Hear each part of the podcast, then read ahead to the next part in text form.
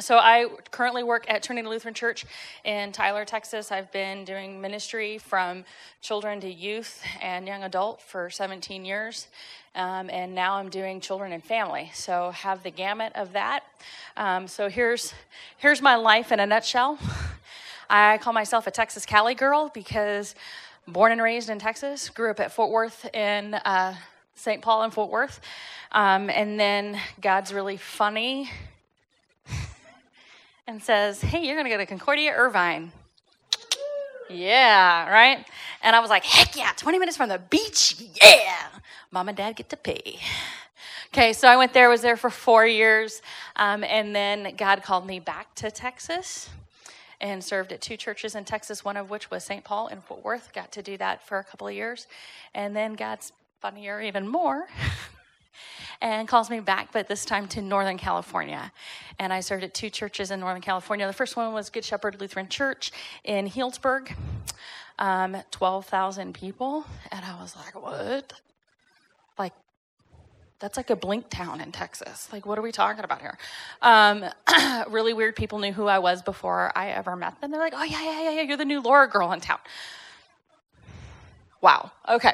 So, um, but that church um, really took a leap of faith. They were a small church of 100 people and said, We want to call a full time DCE. Um, I started with one kid in high school ministry. Matt and I hung out every week. It was awesome. I don't know if he agreed, um, but I had his undivided attention. Matthew then brought a friend, and then Kayla went through confirmation, and Kayla brought the neighborhood. So we grew.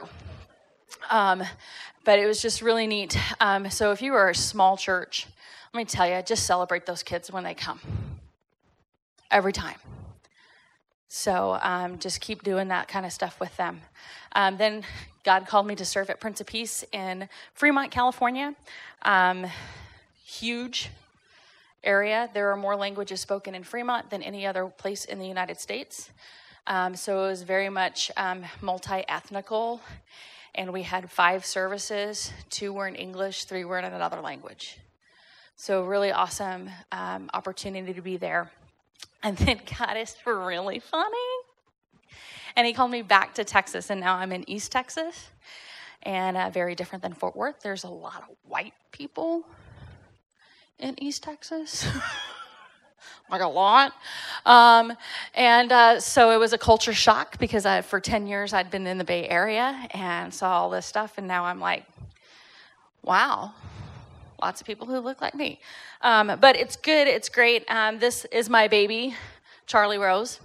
Um, when I moved back to Texas, I had a 14 year old lab that I had to end up putting down since I moved back to Texas. And it's a little weird to name your second dog Rosie number two although in East Texas that might be okay. Um, so I always wanted to name a dog Charlie because I could say, Charlie, you know, from All Dogs Go to Heaven. So this is Charlie Rose. Um, she's just one. So lots of fun. So that's me, nutshell. Um, God is good in that. Um, I want to tell you guys thank you for being here. Thank you for showing up with your kids. Thank you for investing in them. Thank you for loving on them. It makes a difference and it matters when you show up, even if they don't, that you show up. Um, so just keep doing that. So thank you. Thank you for being who you guys are in your church. Um, we cannot do that without you. So thank you. Um, let's pray. God, we are exhausted and need uh, just your peace and probably patience at this point, and um, just be with us as we continue to learn and grow and love on youth. Um, continue to bless us as we're here. And God, may we be just different people from gathering together. Um, we ask this in your name. Amen. Um, one of the first things that I do um, is I look for a scope and sequence um, because I think it's very important that we are intentional about how we want our kids to grow in their faith. Okay, so scope and sequence. How many of you guys have multiple things during the week? Like you have something midweek and then you have something Sunday morning, right? Okay, how many of you guys just have Sunday morning? That's awesome. Okay. All right, when you have multiple things, it's important that you know the difference between the purpose and your audience. So, a Sunday morning, you're going to have a different crowd of kids than you would midweek. So, what you pick for that matters. You don't want to double dip and have it be the same thing from Sunday to Wednesday. Make sense? Okay. Now, I beg, borrow, and steal scope and sequences because I'm just not that smart. Um, so I use a lot of different companies to help me process okay, here's what I want for my kids to, to learn. So it gives me a plan. This is this is uh, groups um, live curriculum. This is their scope and sequence. Um, group has several different curriculums that you can look at for middle school and high school. Um, if you are like, I don't want to write my own scope and sequence, beg, borrow, and steal from one of them or use their curriculum. They have it all laid out. Um, and it's from a variety of like hardback stuff that you get in the mail to um, the online stuff that you can just download, which was game changer. Just saying, that's so much better. Um, but you see how they break up their years. So here's the big picture stuff in year one is understanding who I am. So it's all about identity. And then they break that stuff up of like, what does that look like if we're talking about topic stuff? Okay.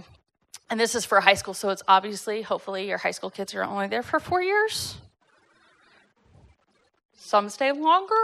Um, but uh, so that's one CPH has two different ones as well. So um, they have a flexible option um, with a quarterly and then a chronological quarterly. So you can look at those as well. Um, this is the one I use um, with our children and early childhood kids is Think Orange. Um, and but this is the scope and sequence for their high school. Um, but they break it up with so quarterly first, and then it starts with a topic, the relationship, the core theological insight, and then my favorite, the response. Right? Because I don't know about you guys, but I want my kids to be different and act different after they leave. And there's something of a call to action because the Holy Spirit's moving, that their lives should look different. Okay? So I like how that's set up. So that's the first thing I do. This is why it's important. It gives you a plan as you begin to look for studies that you can use and begin to adapt for your group. I have never used a curriculum at face value. I always supplement things in because every church and every group has a different DNA. So you got to know your kids okay and we'll get into to this of writing bible studies right so once you like have this plan of where you want to go how am i going to write this stuff down um, first thing here's a sample outline that i kind of use to get started and it's called a, a hook book and took um, the hook is like what is what are you going to do to get their attention this is the priming of the pump to get their brain to start thinking of something not the stuff at home, right? Maybe it is the stuff at home that you want to tackle that day. But so, what is going to get their attention? Use a video, a song, a teaching game. If you're a really great storyteller, like the other um, DCE that does our youth ministry at the church right now, he's a great storyteller half the time. I kind of look at him and go, Is this a big fish story? Because I don't know if this is completely true. Like, there is no way. And then I'm like, but I don't want to know. Like, I really, I, I don't. I don't want to know if this is true or not. Okay. Um, here's the other caveat when you're teaching, make stuff up. Like, if you know, like, your friend dealt with this, say it was you.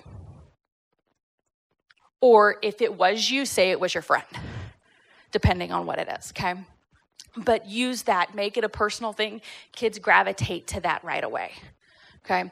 Um, the book is um, What does the Bible say about the topic? And this means you are getting youth into the Word of God. Um, if you're looking at scripture, if you're talking about a topic, anything and everything under the sun is in scripture that we can talk about. So it's there. Um, this will take the longest part of your study Okay? And then the took. What is the application? How are you going to make make going how are you going to make the main idea stick? So it's what you want them leaving knowing.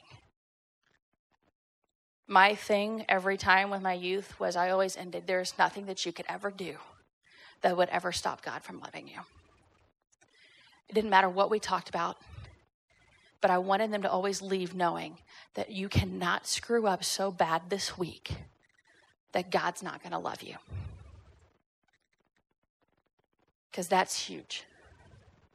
Right? So, the other thing in writing for your own personal stuff one, you need to read and study the text or topic. Do your research, find out what they're learning, and make sure you know it. So, during certain topics, um, so in the Bay Area, sexual identity was a huge thing, right? And the identity crisis of what that is. I've never experienced that for myself to the degree that they are, right? So I had to do research to understand the difference between homosexuality and sexual identity because it's different. Okay? So I read a lot in that and I cried a lot. Right? So that so read and study the text or topic. Pull out, this is great with our Lutheran stuff. What's the law and what's the gospel? Right? I always ended with there's nothing you could ever do that you would screw up so bad that God wouldn't love you. Simple gospel stuff, right? You're going to mess up this week, but God's going to love you regardless. That's not going to change. So that they know what the law is in that, so they can fully understand what the gospel is for them. Um, and then write down your own questions that come to your head, or as you read, or things that you take out of it. What is something, oh man, this was a good truth, or yeah, this word really spoke to me. And then write that down so you have that personal connectedness when you teach. Make sense so far? Everybody with me? Okay. Next thing I always kind of look at is the learning objectives and the learning styles. Okay, so learning objectives keep you on target. This is why your scope and sequence is important because they'll kind of give you like where we're trying to go and are you hitting that target with it. And then the learning styles. Okay, um, so, learning objectives what do you want the youth to walk away with? What's the nugget of truth that you want them to be able to easily repeat back to you? And then keep the learning objective to a maximum of three points.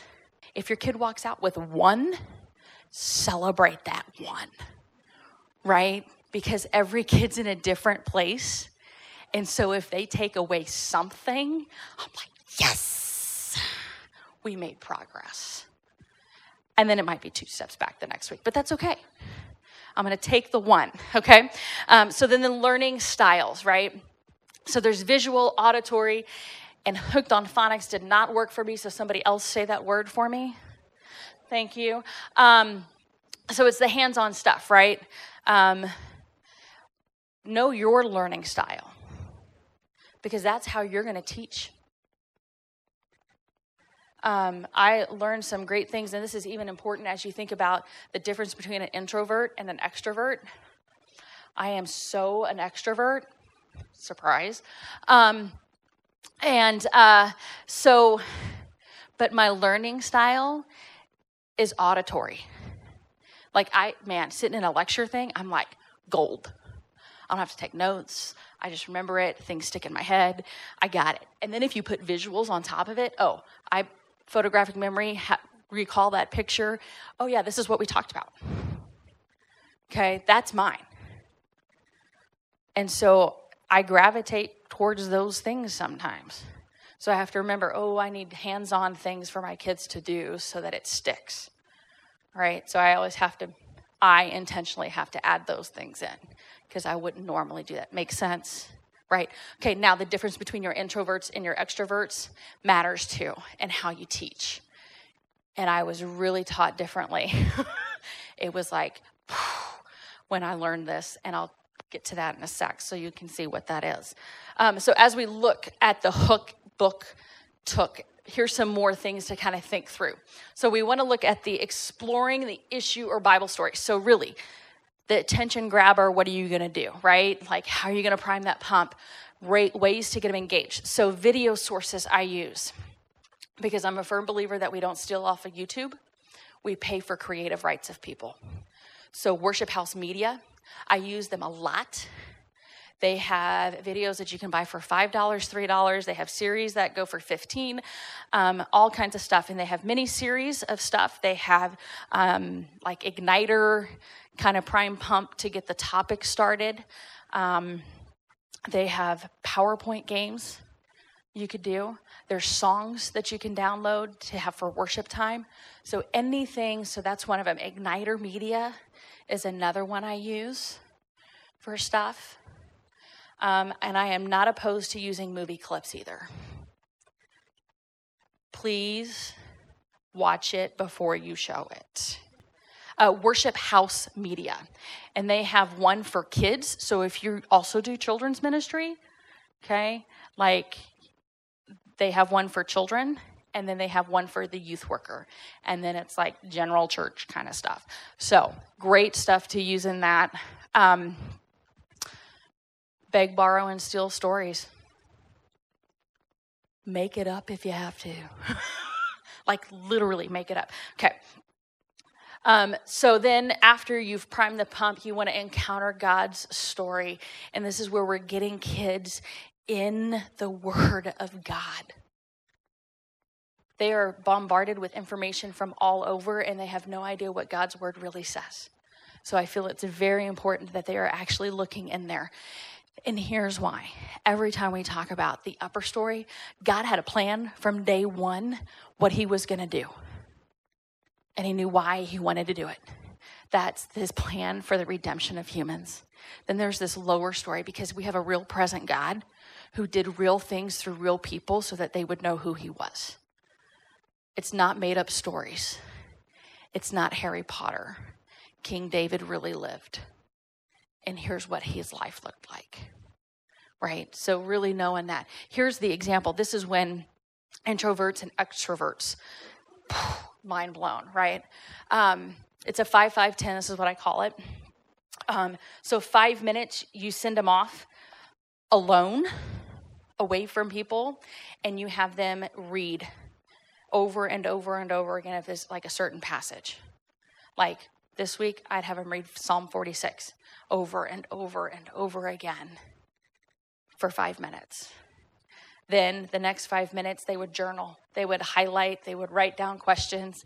Um, they would pull out any of their nuggets or thoughts that they got from that text um, and questions. Then, after that five minutes is up, we gather together for 10 minutes and we discuss what they brought out of it. Here's why this is important this is game changer. Um, extroverts like to think out loud, and they don't shush enough for introverts to share. So, this, um, my church in Fremont, I would end up having youth group after hours, is what we ended up calling it, because it was all my introverts who needed another 30 minutes to process because my extroverts couldn't shush it. So, one, making extroverts think before they speak is a good role for them and skill to learn, learning right now. Okay. Um, but then it allows my extroverts to be a part of the conversation and discussion because they had time to process. You guys are like, oh my gosh, I am that right? Like you're thinking about it. Um, so I am an extrovert, so I have to remind myself all the time, Laura, shut up now. Like just let the conversation be silent for a second so that people can think and process. Okay. So depending on your kids, like if you like one year I had a lot of like deep thinker kids, way smarter than me. um, they we did a 10 10 20 so depending on your kids, like if you want to do this for junior high, you could do a three, three, five. right? Because then it's squirrel. okay? Um, but you can change the time up, right? But it's the the silent, the journal, the discussion. Right? So it's teaching habits, one, to be in God's word on a personal level. Then it's, okay, I need to process what I read. And then we're made for community. So we're here to sharpen iron. And so, how do we do that? In that sharing of our faith or questions or doubts or struggles that we're having. So, that's a great question. Okay. Um, then this I believe that we have a living and active God today, the same way we had in the Old Testament and the New Testament. And so, how are we empowering our kids to make a difference when they leave this place? So, applying God's God's um, engage in applying for God's mission. So ask the hard questions of where this personally applies to their own life. And let me tell you, they will try to skirt this every time. So Sally, you know, she could really use da da da. No, no, no, no, no, no, no, no, no. I am asking about you, Susie. You, you are who I care about. Not that I don't care about Sally. I don't know Sally. But I care about you, your life, what God is doing in there, and then how they can live that out. And then the closing. This is your opportunity. Like, if you have a lot of squirrel kids and the, and the conversation goes like this, that you can bring it back and reiterate what you want to accomplish. That's that learning objective, right? Am I going to have them leave with what, the, what I want them to know without a shadow of a doubt? Okay. Um, so, one, if I'm going to challenge them to do something, I firmly believe that I need to do it myself and then we have a we're going to check in in two days and we're going to see where we're at it is a lot of work on our part to do the follow-up and accountability um, but it matters so if i don't do it why would the kids you know that's like when i was growing up my dad would always hand me the pen so i could take sermon notes but he never took them himself I still take sermon notes. Apparently, something worked. Um, but but that's me. Like one, I have to keep awake, so I got to write. Um, yeah. So you know, you have to have that. We're going to check in. Um, I am also, if kid has a question and they just want the spoon fed answer, and I know that, I'm like, you know what? That's a really great question. What do you think about that? And then if they don't have any thoughts, ooh, you do your research, I'm going to do mine, and we'll talk about it next week. Or let's grab Froyo this week and we'll talk about it. Right? Because I want them to work their faith out.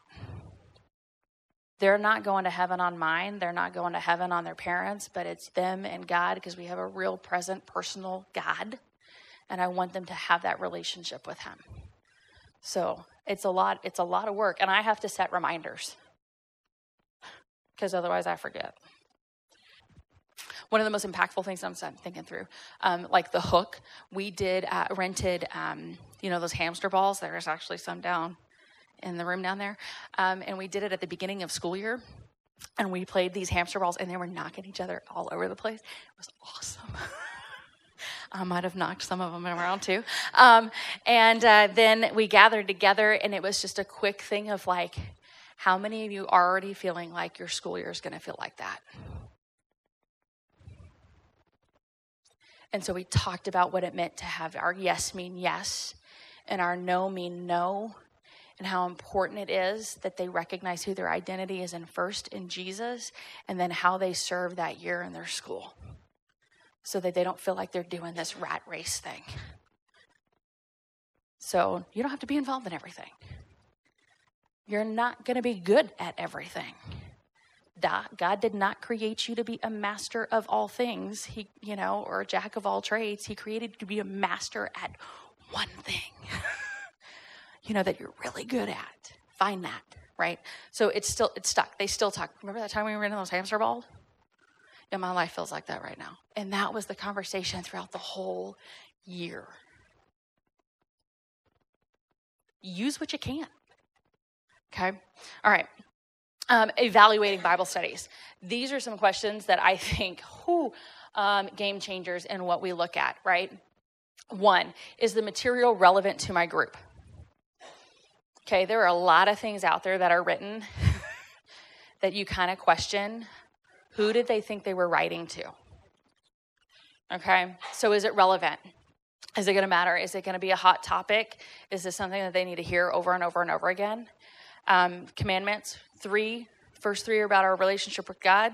The last seven are about our relationship with others. Guess how much stuff you're going to be talking about with the relationship with others throughout here? A lot. Okay.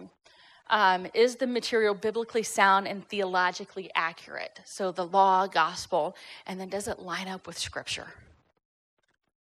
So just kind of as you as you're looking through that stuff, is this really where it's at?